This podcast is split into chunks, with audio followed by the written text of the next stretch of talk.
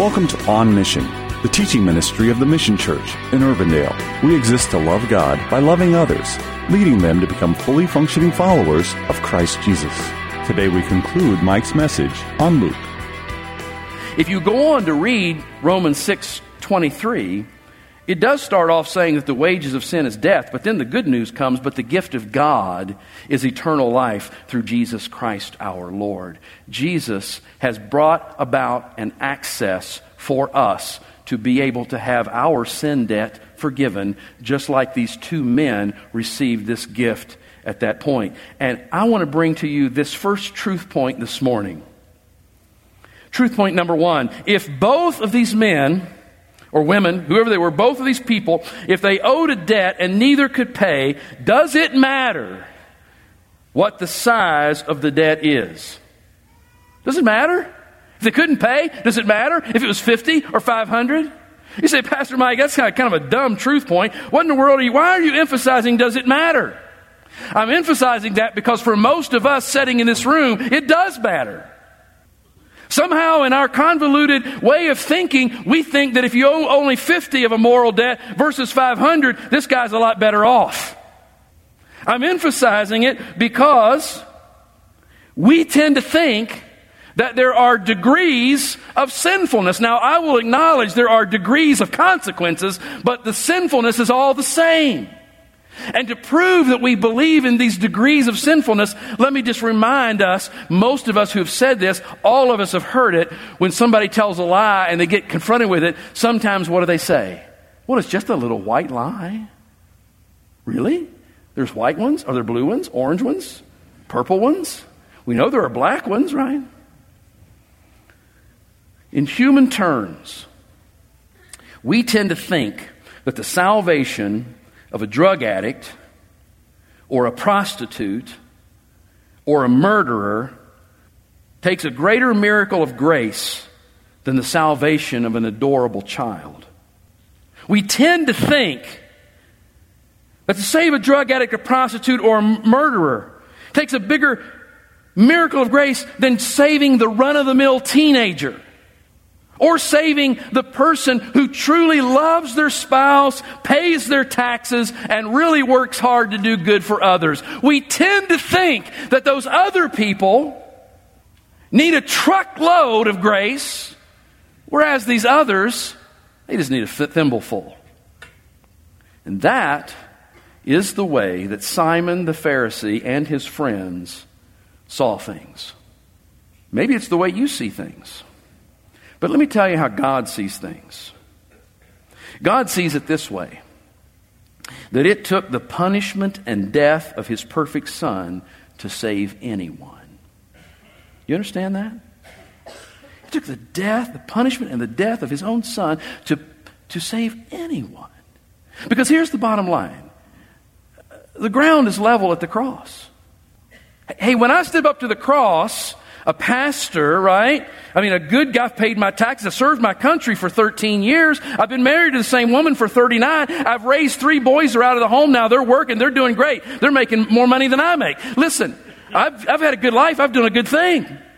But when I step up to the cross and somebody else who is, you know, one of those types, hey, you know what? We're on the same ground. We're on the same ground because there is no difference at the cross. There are no big sinners and small sinners, there's just sinners. And if any sinner receives the forgiveness of their sin debt, listen carefully, do so because of God's good gift through Jesus Christ.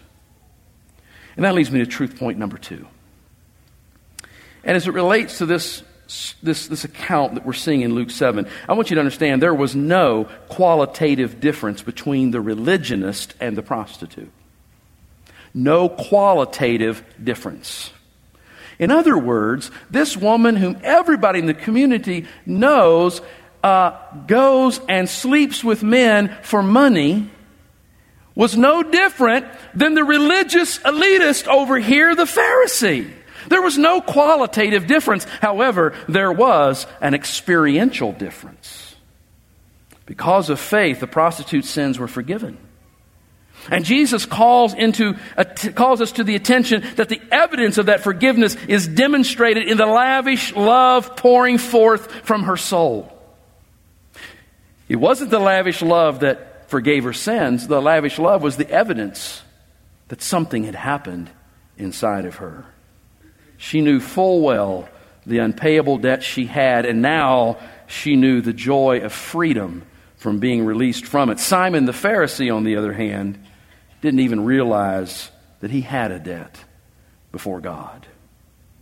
So, the sinner here, who joyously receives much forgiveness, is free to love much. Whereas the religionist, who didn't even see the need for forgiveness, loved little. Because at the bottom, the end of the day, he was forgiven little to nothing. So, as we come to the end of chapter 7, we come to these last two verses, verses 40, well, three verses, 48, 49, 50. I want to I wanna, I wanna quickly give you three truths pertaining to divine forgiveness, and then we're going to wrap it up and call it a day. Three things about divine forgiveness. Number one, only God through Christ can do it. Only God uh, through Christ. Can I tell you something? I wish I had more time uh, to give you a theological lesson. God doesn't forgive sins in and of himself. Hmm? He forgives sins through Jesus. And the only one who can do that is God through Jesus. Now, here's the interesting thing Jesus is God wrapped in human flesh. All right? So, he's on a divine mission to pay sin's full price only he could declare this woman to be right before God. He's the only one who had the right to do that. And he does it, and he still is the one we look to today. The second thing I want you to see is that God's grace amazes those who witness it. You know, when we encounter someone who, who looks to their, their, their, their, past sinfulness, but they look back not with regret, but with confidence in Christ's work on their behalf, it truly is amazing. And when you see this woman who had lived a life that everybody looked down upon, and now she's got the confidence to come actually and touch Jesus and to anoint his feet with oil, wow, that's amazing. Because no, who else would do that? But she had confidence because something had happened in her heart. She didn't need to hide under the bushes anymore. She could come out and express her love for Jesus very publicly. Listen to this only God's grace can put our past in its proper perspective and give us future hope of glory. I want to say this to someone in this room who needs to hear this today. There's somebody, there may be a couple of you, there may be a whole host of you, and in your past, now you, and you may be Christians, all right? In your past, there's a lot of deeds, filthy deeds. Deeds that if I were to stand up here and begin to talk about them, you would literally crawl underneath the carpet and try to get out of here for embarrassment. There's, there's people like that. I'm one of those. But here's the cool thing is that when the grace of God comes flooding into your life and the blood of Jesus covers you, all that stuff is washed away. Now, Satan will come along and he'll try to resurrect from the dead that old stuff, and he'll try to get you to feel bad, and he'll try to defeat you because of it. But you know what? Don't listen to him. There is therefore now no condemnation for those who are in Christ Jesus. Romans chapter 8, verse 1. So just throw that back at him, and he usually leaves you alone. Number three, divine forgiveness gives a sinner peace with God. And there is no more precious gift in this world than to have peace in your soul. That the debt that was held against you by God has been paid, and you are free to be loved by Him as a dearly cared for son or daughter. So let me wrap this up. I want to ask you this. Which one of these two characters in this account, which one of these two represents you best? And I feel pretty safe to say that I think I, everybody's included in that question. Which one, which one of the two represent you best?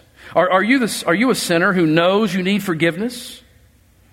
And you've received it by God's grace, and now you stand free and you stand righteously in His presence? Or are you the religionist who thinks that their life is pretty good, and you know it's pretty good because you've been making some improvements? And now you believe that with those improvements in hand, surely God is pleased. Well, let me say that if you are represented by the sinner redeemed, then you know the joy of a right relationship with God. You know what it feels like to be free. You know what it feels like to be forgiven. You know what it feels like to stand in the presence of God and have nothing but joy and no shame. You know what that feels like. I know you do. But here's my question Are you telling anybody else about it so that they can have that same release? Are you? Are you telling anybody? It's great, isn't it, to have it? But one of the reasons God gives it to us is for us to share it. Who are you sharing it with? If you are represented by the religionist, then let me assure you that no matter how much improvement you've made in your life, your works will never win for you a right relationship with God. You can't attend enough church. You can't read enough Bible. You can't serve enough. You can't give enough. There is nothing you can do on your own to merit God's favor. It only comes through a personal, faith based relationship with Jesus Christ, who went to the cross, took your sin upon him, died and paid the debt, and then rose again to offer new life. Only through him can you have that right standing with God. So this morning, I ask this if you are that religionist, I think today's a good day to walk away from your self improvement. I think today is a perfect day to turn your back on self righteousness. Because any righteousness that is of self is of no value, is it? Today's the perfect day to acknowledge, just flat out, I am a sinner. And I'm under the condemnation of God. But thanks be to God, praise unto God that His Son has paid my debt. And when you come to Him confessing that and repenting and trusting in Jesus, then that freedom just comes flooding in. And today is a beautiful day to get that gift. Wouldn't you say? I think it would be.